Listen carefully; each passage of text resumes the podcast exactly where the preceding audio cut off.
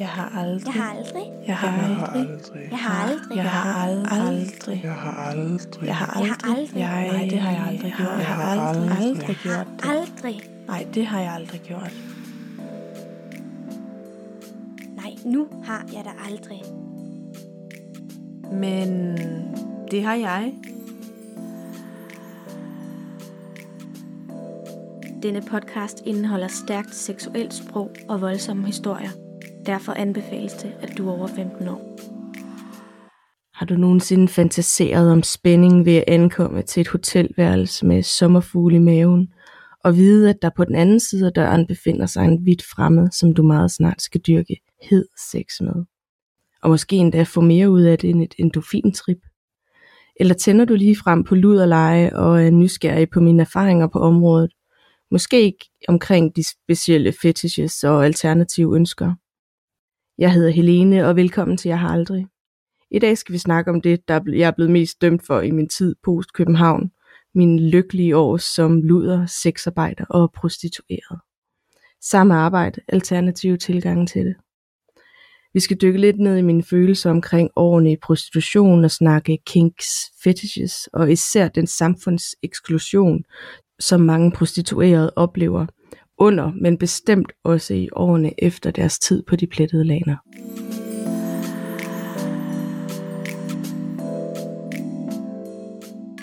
Der findes jo uendeligt øh, mange forskellige grunde til at gå ind i prostitution. Nogle ender, ender der er nød, nogle ender der er lyst. Men fælles for dem er jo, at de har evnerne til at, at give en god oplevelse og dyrke en masse sex. det er ligesom øh, et kompetencekrav, tænker jeg, når, når, man skal, når man skal beskæftige sig med at tilfredsstille andre. Jeg kom ind i branchen, fordi min kæreste på et øh, tidspunkt, eller den fyr, jeg så, han var øh, rigtig gode venner med en fyr, som, jeg vil næsten ikke kalde ham Alfons, for det er sådan lidt outdated, men han var i hvert fald, øh, han profilerede sig på, at han havde en masse piger i sit harem, som han huggede op med en masse kunder, og så, øh, og så tjente han jo selvfølgelig en god skilling på det. Havde det været på en klub eller noget, eller i et hus, så havde han nok været en bordelmutter. Men, men det, jeg synes, de der termer, de er sådan lidt outdated. Jeg kan huske, at jeg var meget nervøs. Jeg var, jeg var egentlig ikke så nervøs for sexen, fordi det der med bare at dyrke sex og få noget af det, det var jeg egentlig ikke i tvivl om, jeg nok skulle. Men man har hørt så mange historier om, og krimier, man har læst en million krimier om prostituerede, der bliver dræbt, og jeg ved ikke hvad. Øhm, så da jeg gik ind i branchen, var det selvfølgelig med de forbehold, at det selvfølgelig også godt kunne være en farlig branche at være i. Altså det skal der ikke have nogen tvivl om, at, at når man leger med sex, og man leger med hurtige penge og hurtige kontanter, og befinder sig i en gråzone, hvor der ikke rigtig er nogen ting, der reguleres i forhold til love og, øhm, og sådan noget ting. Altså det befinder sig lidt i en moralsk øh, gråzone. Så det er jo klart, at at man også kan komme ud for ting, der ikke er så rare. Øhm, ikke, ikke sagt, at man ikke i andre brancher også kan, kan opleve ubehagelige sager. TV2.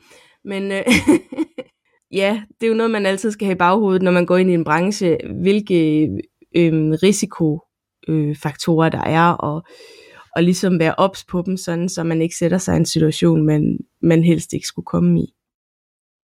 Men den her fyr var meget afslappet og havde også prøvet det før, men jeg kunne også mærke på ham, at han var nervøs. Og det der med, at han var nervøs, det gjorde mig faktisk en lille smule tryg, fordi så kunne jeg ligesom spejle min egen nervøsitet i hans. Og så kunne jeg godt se, okay, vi er måske et eller andet sted, hvor, hvor, hvor vi har noget til fælles, og så behøver det ikke være sådan lige på og hårdt, og, og vi kan måske faktisk hygge os sammen.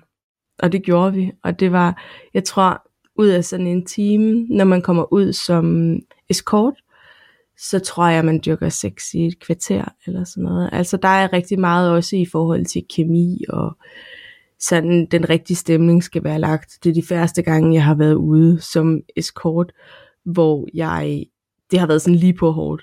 Så har det været sådan nogle specifikke klubber, hvor folk de har haft et mærke på ryggen eller sådan nogle ting men det er ikke noget, jeg har gjort mig så meget i, fordi jeg ligesom har prøvet at undgå den farlige del af branchen.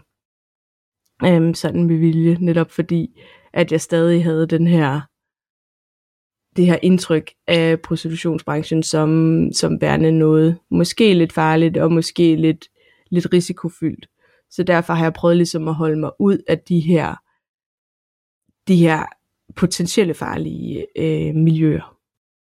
Escort har selvfølgelig været det faste holdepunkt gennem min prostitutionskarriere. Og det har, øh, det har helt sikkert også været det, hvor jeg, der hvor jeg følte, jeg fik mest ud af det. Mest fordi, at når man for eksempel arbejder på bordel, så har man meget hurtigt i tankerne, at der er en booking bagefter. Eller, altså jeg havde rigtig travlt, dengang jeg arbejdede på bordel. Jeg var meget eftertragtet. Og det der med, at man hele tiden ved, okay, jeg skal time det her møde med ham her til 30 minutter, det må ikke gå over tid, fordi der kommer en lige om lidt, og jeg skal også lige gøre klar, og jeg skal også lige bad, og jeg skal også lige have skyllet musen, eller et eller andet. Så, så der var rigtig meget planlægning i det, i forhold til, når man kører i skort, og man ligesom ved, okay, jeg har en time, og så hygger vi, og så kører jeg igen. Altså der har det ikke været lige så presset, som det var på bordellerne. På bordellerne tjente man øh, mange flere penge, uden tvivl men det var stadig presset. Og det var også klart, fordi oftest så kommer mænd i stimer, så er det efter arbejde, de lige skal have lettet trykket, inden de skal hjem til konen. Og, og så kommer de, så kommer de jo altid der mellem, mellem 3 og 6. Jeg vil næsten våge at påstå, at jeg kan huske de fleste af mine escort-ture. Jeg har virkelig haft mange. Jeg tror på et tidspunkt i jeg kan ikke huske, hvad årstal det var, 2007 måske, eller 2008, fortalte ham, der stod for det escortbureau, jeg arbejdede for, at jeg var den pige, han havde hørt om, der nogensinde havde tjent flest penge. Jeg tog også cirka fem ture hver aften. Det vil sige fem forskellige mænd på fem forskellige destinationer, der skulle have fem forskellige kæresteoplevelser. Og kæresteoplevelser er meget det, man ligesom kommer ud til, og i hvert fald dinner dates, eller hvad man nu vil kalde det. Et glas rødvin og et put.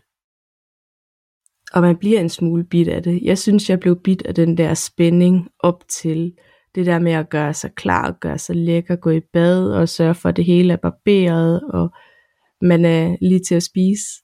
Og så øh, tage hofteholder på med strømper til og noget sexet lingerie. Og så en trenchcoat udover, og så ude på enten et hotel eller på, på en fin adresse. Jeg har helt sikkert også været ude hos studerende, der har øh, brugt deres SU eller andre former for lidt, lidt tjente, men ja, penge på mig. Og jeg kan huske i starten, at jeg var sådan, lidt, jeg tænkte, det er okay. Øh, jeg kan godt tage for eksempel handicappet. Jeg har ikke nogen gener forbundet med at skulle, skulle servicere et handicappet menneske seksuelt. Og jeg tænkte ikke videre over det, før jeg kommer ud til en dreng på 20, tror jeg, der har muskelsvind. Og jeg har ikke den store erfaring med personer med muskelsvind, så jeg får faktisk et rigtig stort chok, da jeg ser den her dreng ligge i en seng og være koblet til slanger og være koblet til det ene og det andet og det tredje. Og det eneste jeg kan fokusere på, det er, hvordan i alverden skulle jeg have sex med den her dreng. Altså jeg var, jeg var skræmt fra videre sans og var nødt til at skjule det jo, fordi jeg er jo også meget hensynsfuld og pleaser, så jeg vil jo heller ikke gøre nogen kede af det. Så jeg måtte æde en stor kamel og gå ind at tilbringe den her, jeg kan ikke huske, om det var en time eller to, sammen med, med drengen og hans hjælper, der ligesom lejrede ham sådan, så jeg kunne lægge mig op ved siden af ham og kysse og kramme og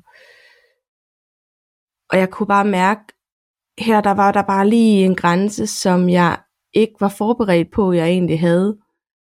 At jeg, jeg havde det rigtig svært ved at, at se ud over handicappet at se ud over, han led så voldsomt af muskelsvind, at det var, øh, for det første var det svært at komme til, men for det andet, Så når man ikke er forberedt på det, så, så bliver man bare lidt chokeret. Og jeg kan huske, at jeg satte mig ud bagefter i bilen sammen med chaufføren og ringede til min arbejdsgiver, som jeg vil kalde ham. Nej, min pimp, og fortalt, at han var simpelthen nødt til at slette, at jeg, jeg tog handicappet, fordi jeg havde ikke regnet med, at, at det her det kunne ske, at jeg kunne komme ud til en, der var så immobiliseret, der var så medtaget. Det, det havde jeg det rigtig, rigtig svært ved, og derfor så tænkte jeg også, at jeg passer på mig selv, at jeg fjerner det fra hjemmesiden. Men den her dreng, han var så glad for mig. Der går ikke, øh, der går et par måneder, og så får vi en mail ind til byrådet, hvor han skriver, at han er meget ked af, at jeg har fjernet, at jeg kommer ud til handicappet, fordi for det første så havde jeg taget hans mød om, og for det andet så var han bare rigtig glad for det besøg, og jeg havde været så dejligt nærværende, og han havde virkelig, han havde virkelig nyt mit selskab.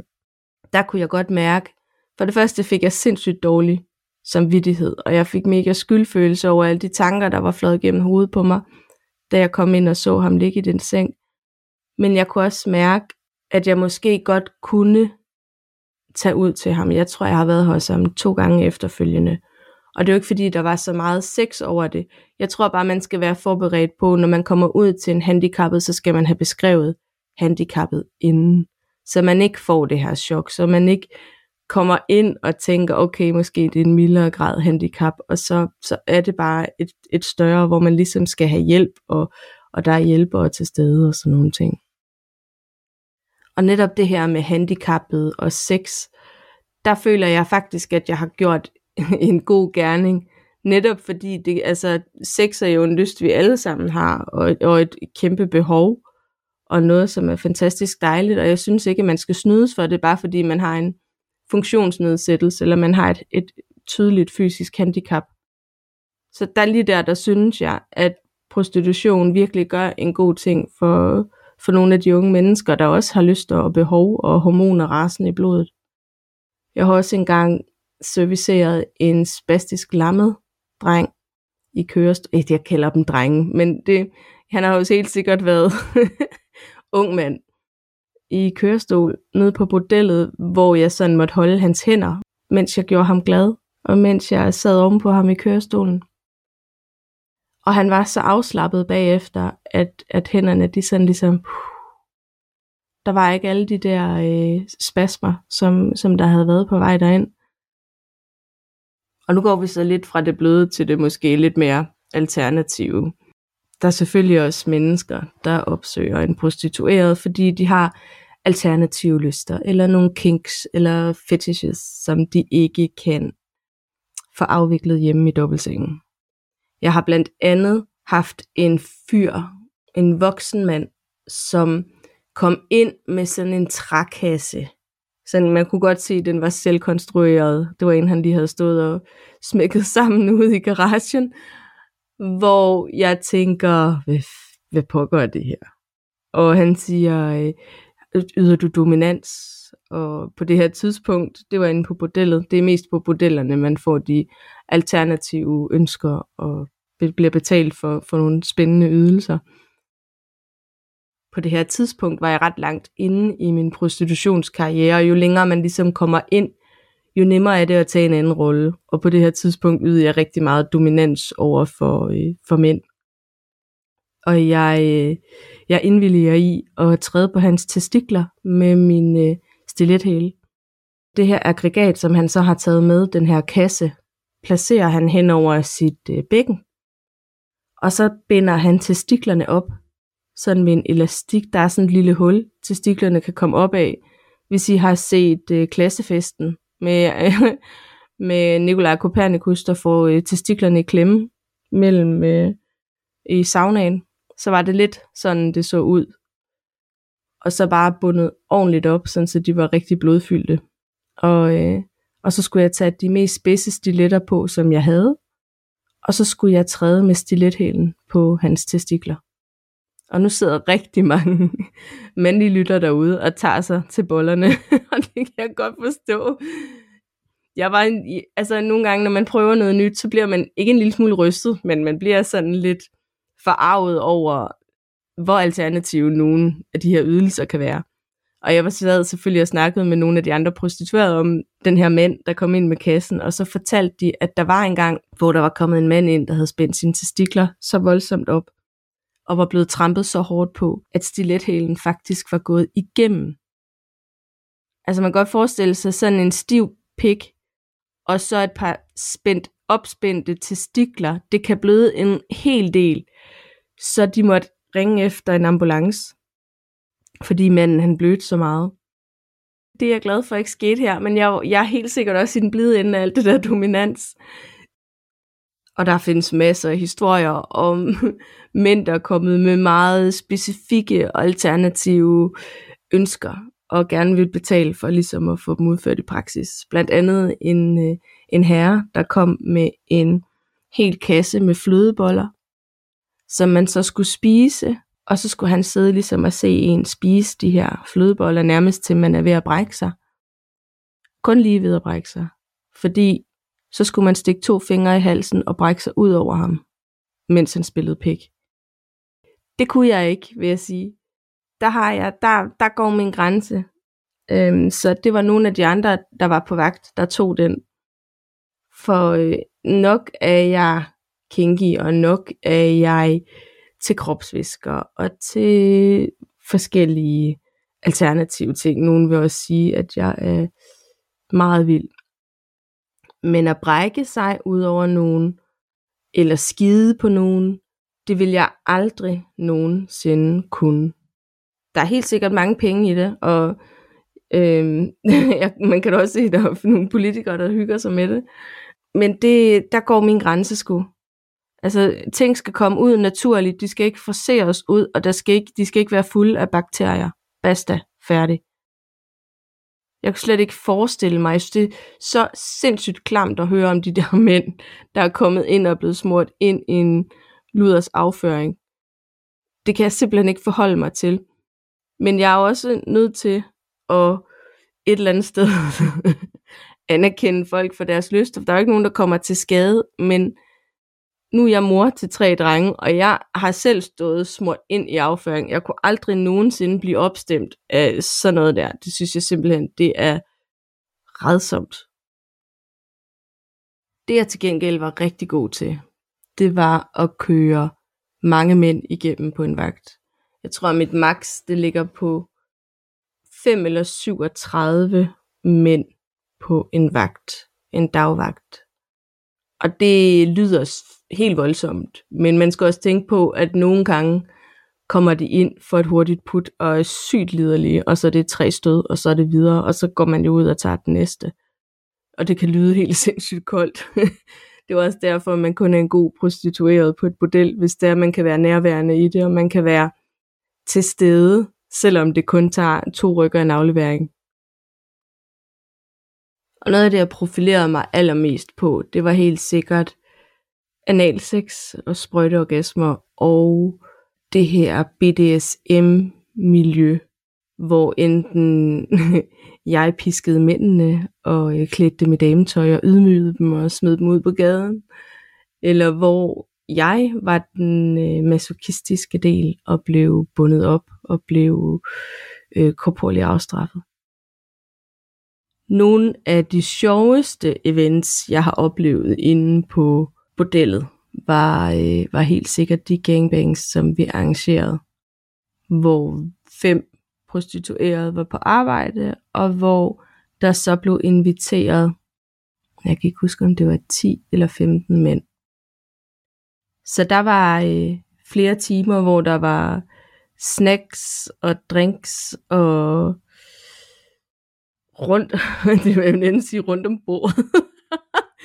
men, men hvor man, øh, hvor man hoppede fra hul til hul og knaldede rundt. Og, og jeg vil sige, nu tænker man meget som bordelbranchen som noget beskidt, men jeg har aldrig nogensinde dyrket noget som helst uden gummi i min tid i prostitutionsbranchen.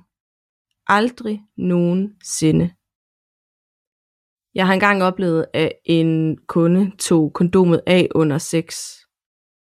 Og der tror jeg faktisk, jeg var så forfærdet og følte mig så blottet og, og ubeskyttet, at, at jeg gik ud og fik, øh, fik de andre til at smide ham ud, simpelthen smide ham på gaden nøgen. Fordi han lige netop havde overtrådt den der usynlige grænse, den der bevidst grænse, som du overhovedet ikke må overtræde, når du går ind til en prostitueret og køber en ydelse. Så skal det være beskyttet sex, og det skal være sikkert. Og netop ved at overskride den grænse, så hørte han ikke heller ikke til den længere. Nogle af de spørgsmål, jeg også har fået, ofte, når jeg fortæller, at jeg har været prostitueret, det er det der med, hvordan får du, har du fået det til at hænge sammen med dit kærlighedsliv? Og det har faktisk ikke været så svært. Jeg har haft øh, tre kærester, mens jeg har været prostitueret. Og det, de har, det har været sådan ganske stille og rolige forhold, måske ikke med de klogeste mænd, fordi de ligesom har øh, accepteret, at jeg lå og knaldede rundt for penge. Men jeg kan huske den første gang, jeg ligesom erfarer, at der godt kan komme noget knas mellem kærlighed og mit, øh, mit professionelle virke, er, øh, jeg møder den her fyr inde på en stripklub, hvor jeg arbejder. Og øh, bliver smask hamrende betaget af ham. Han er så, han, at han rammer et eller andet, det var så sindssygt. Han, vi skulle i hvert fald bare ses igen. Og vi øh, tager på flere dates. Vi mødes, ja, vi mødes jo inde på stripklubben. Og han hedder det samme som min chef. In, altså chefen inde på stripklubben. Og det er lige en note, man skal have i mente til senere. Men vi har jo en masse dates, hvor vi spiser sushi, og vi rockknaller. Altså, det, vi har den vildeste seksuelle kemi, og jeg er bare flyvende. Jeg er forelsket op over begge ører og tænker, nu stopper jeg med alt det her. Jeg skal aldrig nogensinde noget som helst igen. Det er ham, jeg vil være sammen med. Det, han er bare så fucking fantastisk. Og, øhm, og vi ses et godt stykke tid, og jeg møder også hans venner, og, og, sådan, og arbejder stadig en lille smule, tager stadig nogle vagter ude på mit, øh, mit bordel imens.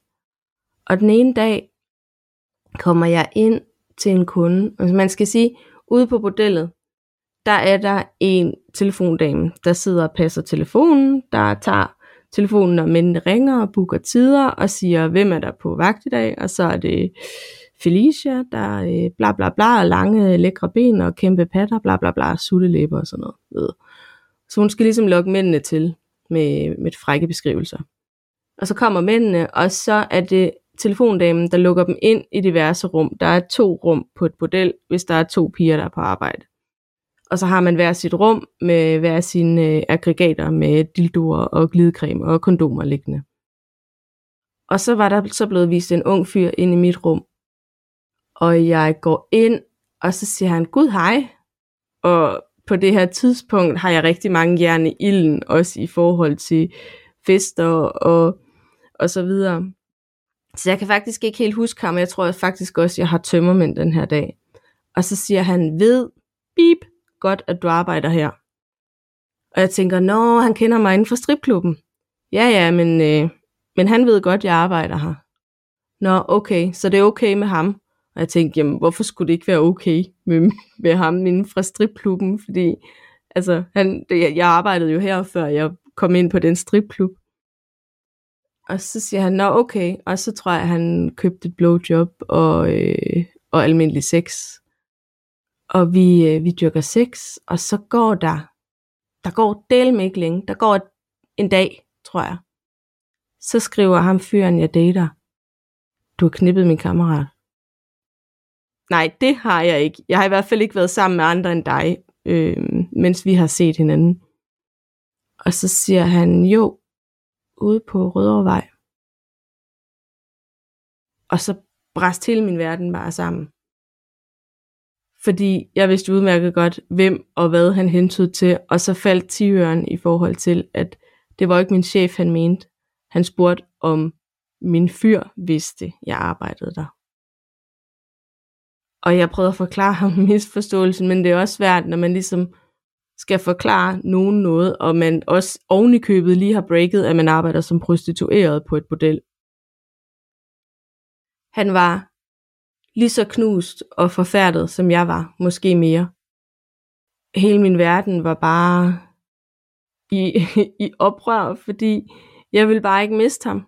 For alt i verden ville jeg ikke miste ham, og jeg lovede at stoppe, og jeg lovede det ene, og jeg lovede det andet. Men lige meget hvad jeg lovede, så kunne jeg jo aldrig nogensinde gøre det godt igen. Han havde mistet alt tillid til mig. Han havde han troede ikke på mig længere, han troede ikke på os. vi har selvfølgelig knaldet nogle gange efterfølgende, fordi jeg har rigtig svært ved at, øh, at sige farvel til X, og især hvis det er god sex, så kan jeg sagtens se igennem, at øh, de er nogle røvhuller, desværre.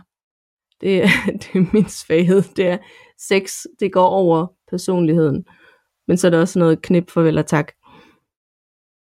Men at sove ham og gøre ham så utryg og mistroisk omkring kvinder, det er sgu nok en af de ting, som jeg fortryder allermest, især i forhold til, til min, mit virke i, som prostitueret. Jeg har også haft en kæreste, der var mindre god ved mig.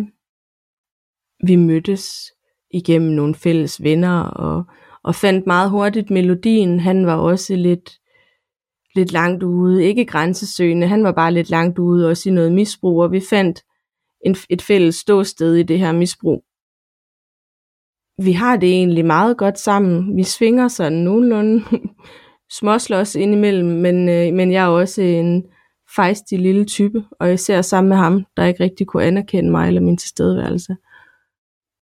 Så efter vi har været sammen i to måneder, så er jeg på arbejde nede på Linse Stripklub.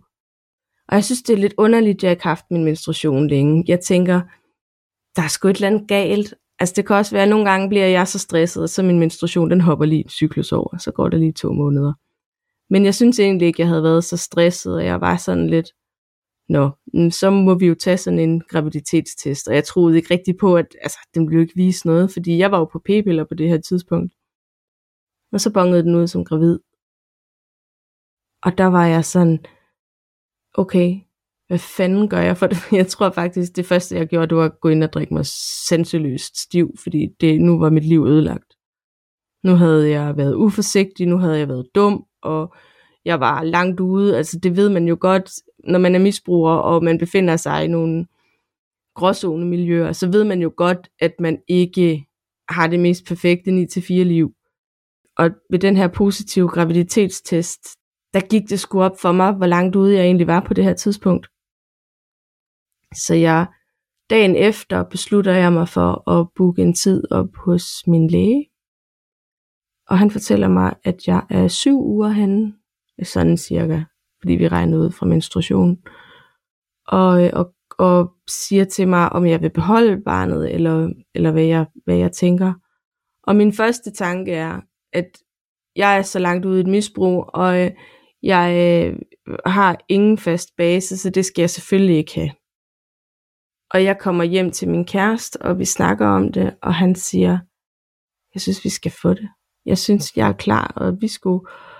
Og så begynder den her, det er svært at forklare, men den her lille følelse af den her spire inde i maven, som tænker, det kan du godt.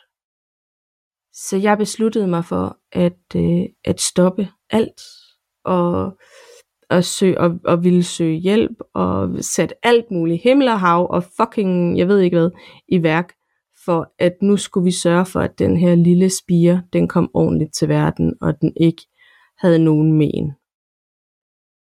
Der går så ikke 24 timer, før den her fyr har besluttet sig for, at nu skulle han i hvert fald ikke have barn med mig alligevel, og beder mig om at få en abort.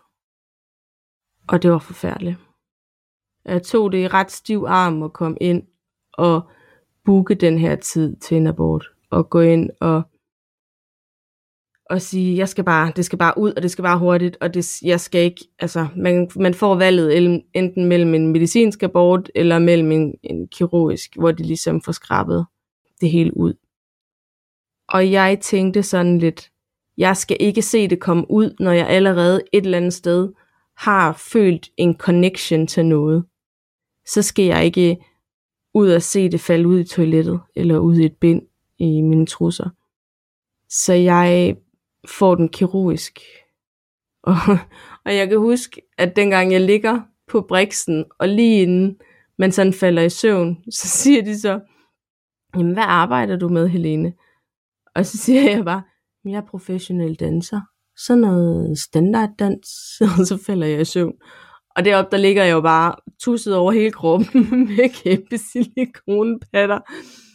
Helt, helt skæv af narkosen. Og vågner op bagefter, og jeg kan bare huske, altså, jeg ved godt, jeg ikke har kunne give det her barn noget som helst fornuftigt, og slet ikke i det miljø, jeg befandt mig i dengang. Men fuck, hvor har det gjort ondt efterfølgende. Også dengang, vi skulle til at lave de drenge, vi har nu. Hvor jeg tænker, gud, tænk, hvis det var blevet til noget dengang. Eller, altså også det der med, at lige så snart man har været i fertilitetsbehandling, og man bliver gravid, og man følger de forskellige uger. Altså der var rigtig langt fra min uge 4 til min uge 8, fordi jeg vidste, alt det der foregik inde i maven, det var ligesom det, jeg havde afsluttet bræt. Og det virker så voldsomt at sige, slået ihjel.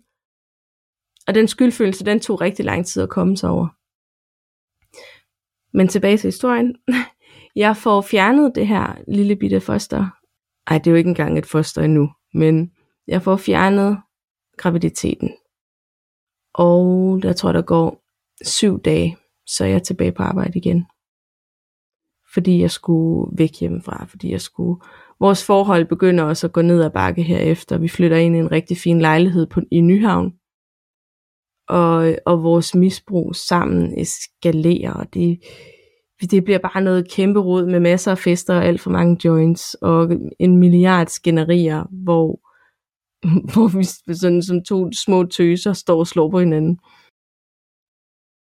Og så en juli morgen, efter jeg har været og køre kort en hel nat, ligger jeg i sofaen i vores lejlighed og ryger joints, og er en lille smule sur på min kæreste, fordi han stadig er til fest, og jeg ligger derhjemme alene. Og pludselig så kan jeg høre noget, der larmer ude i vores baggård. Og døren bliver sparket op, og lige pludselig står der bare en hvidt fremmed i min entré. Jeg bliver, for det første bliver jeg skræmt, men jeg tænker også, ej, han ved godt, han er gået forkert, så han går nok igen. Og jeg siger, at han skal gå, og min kæreste kommer lige om lidt. Og så kigger han bare iskoldt på mig og siger, ved du hvad, hvis han kommer, så slår jeg ham også ihjel. Det skal lige siges, at manden han havde i juli måned sådan en kæmpe stor dynejakke på. Så jeg vidste jo ikke, hvad, om han havde noget med af, af våben eller noget. Jeg var øh, redselslagen. Altså, jeg har sådan et billede på det, at ligesom når man i tegneserier ser, at der er billedet på fjernsynet, det nærmest går i stykker, og verden den bare brænder sammen, eller billedet, de her glasgård fra skærmen, de sådan falder ned.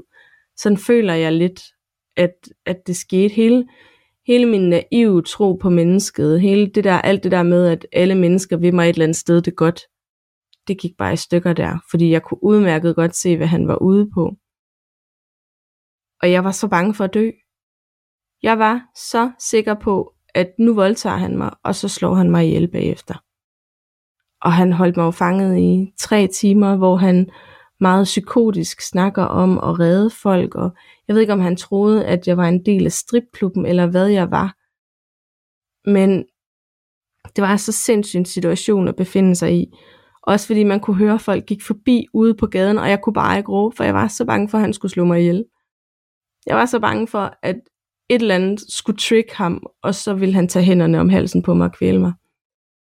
Så jeg, øh, jeg lærer ham voldtage mig.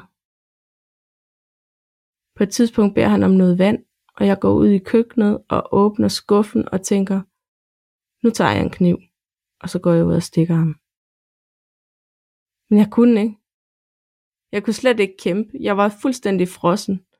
Man snakker tit om det der med øh, kæmpe eller flygt. Og jeg, jeg flygtede ikke engang. Jeg frøs. Jeg turde ingenting gøre. Og på et tidspunkt bliver han så, jeg ved ikke om han bliver paranoid, men han vil have mig med ud på gaden og staser mig ud i sådan en kjole, jeg har liggende og så øh, trækker han mig med ned. Og på et tidspunkt, lige da vi kommer ud på gaden i Nyhavn, der holder han ikke ordentligt fast i mit håndled, og så vrider jeg mig løs og løber ned på den bodega, der ligger i Nyhavn. Jeg kan ikke engang huske, hvad den hedder. Sådan en morgenværtshus. Og begynder at råbe og skrige om voldtægt, og græder og græder og græder. Og han løb, han stikker jo i rand og løber. Og det, så kommer, så kommer politiet, og her begynder så 12 timer med afhøringer og undersøgelser og, og gråd og følelseskoldhed. Og man skal jo også, det, det er ret svært, fordi jeg havde jo virkelig lukket ned for alt. Jeg havde jo brugt den der professionelle tilgang til sex med fremmede, som jeg havde lært i prostitutionsbranchen. Måske en af de, de det er nok den overlevelsesmekanisme, der har gjort, at, at jeg kan være så åben omkring det i dag, og være så have det så ikke have det fint med det, fordi det har jo sat nogle, nogle kropslige traumer hos mig. Men at jeg måske kan være lidt mere afslappet omkring det. Og jeg kan huske det første, min kæreste siger, når jeg kommer hjem, eller når vi kommer hjem efter, at vi har været på politistationen i sindssygt lang tid. Det var, hvorfor gjorde du ikke modstand? Og jeg blev bare, der gik vi fra hinanden. Det var fuldstændig sindssygt. Så det er jo ikke kun de gode kærester, jeg har haft, mens jeg var prostitueret. Man skal helt sikkert være gjort et bestemt stof for at være kæreste med en prostitueret. Ham her var også musiker, og nogle gange, når vi var ude til koncerter, så var der nogen, der var kommet hen til mig og sagt, jeg har knippet din kæreste, eller sådan et eller andet. Så, så det var han også en rimelig provokeret i til sidst.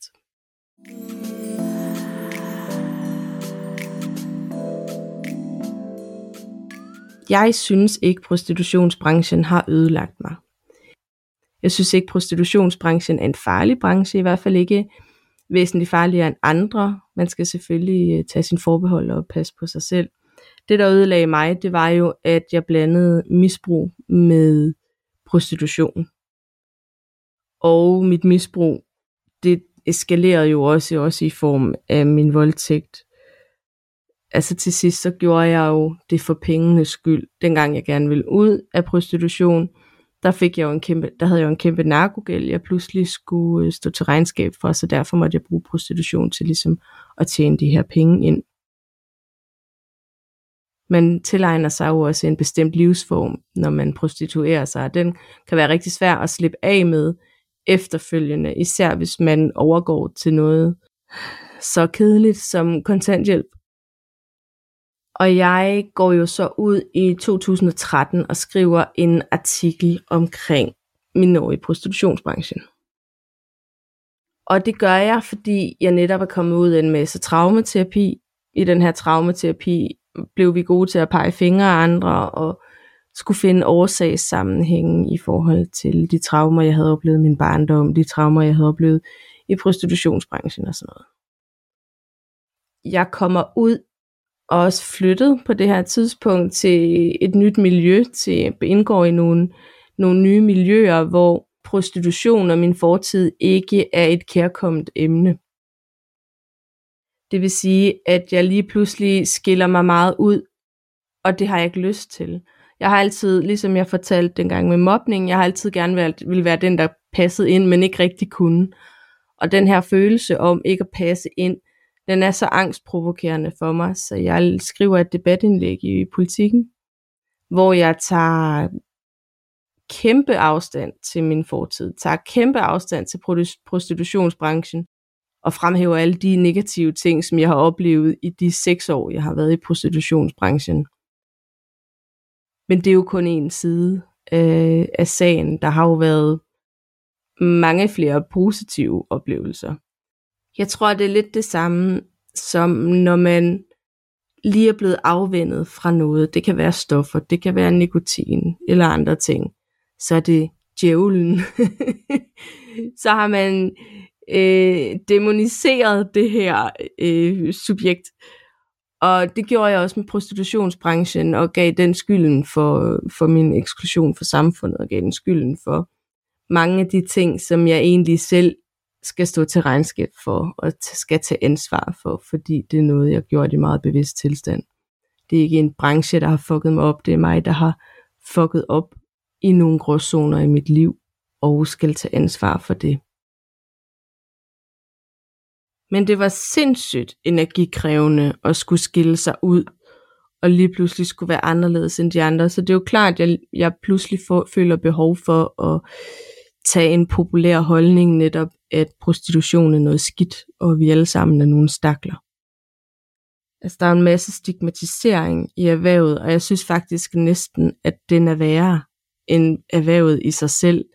Den her desocialisering, som man oplever, både når man har været i faget, men også når man kommer ud på den anden side og begynder at tale positivt om det, den giver bare en enorm ensomhed, og, og hvis man i forvejen har en frygt for eksklusion, så er det jo klart, at hvis ikke man har ryggraden til det, jamen, så går man ind og tager den populære holdning og begynder at tilsvine branchen.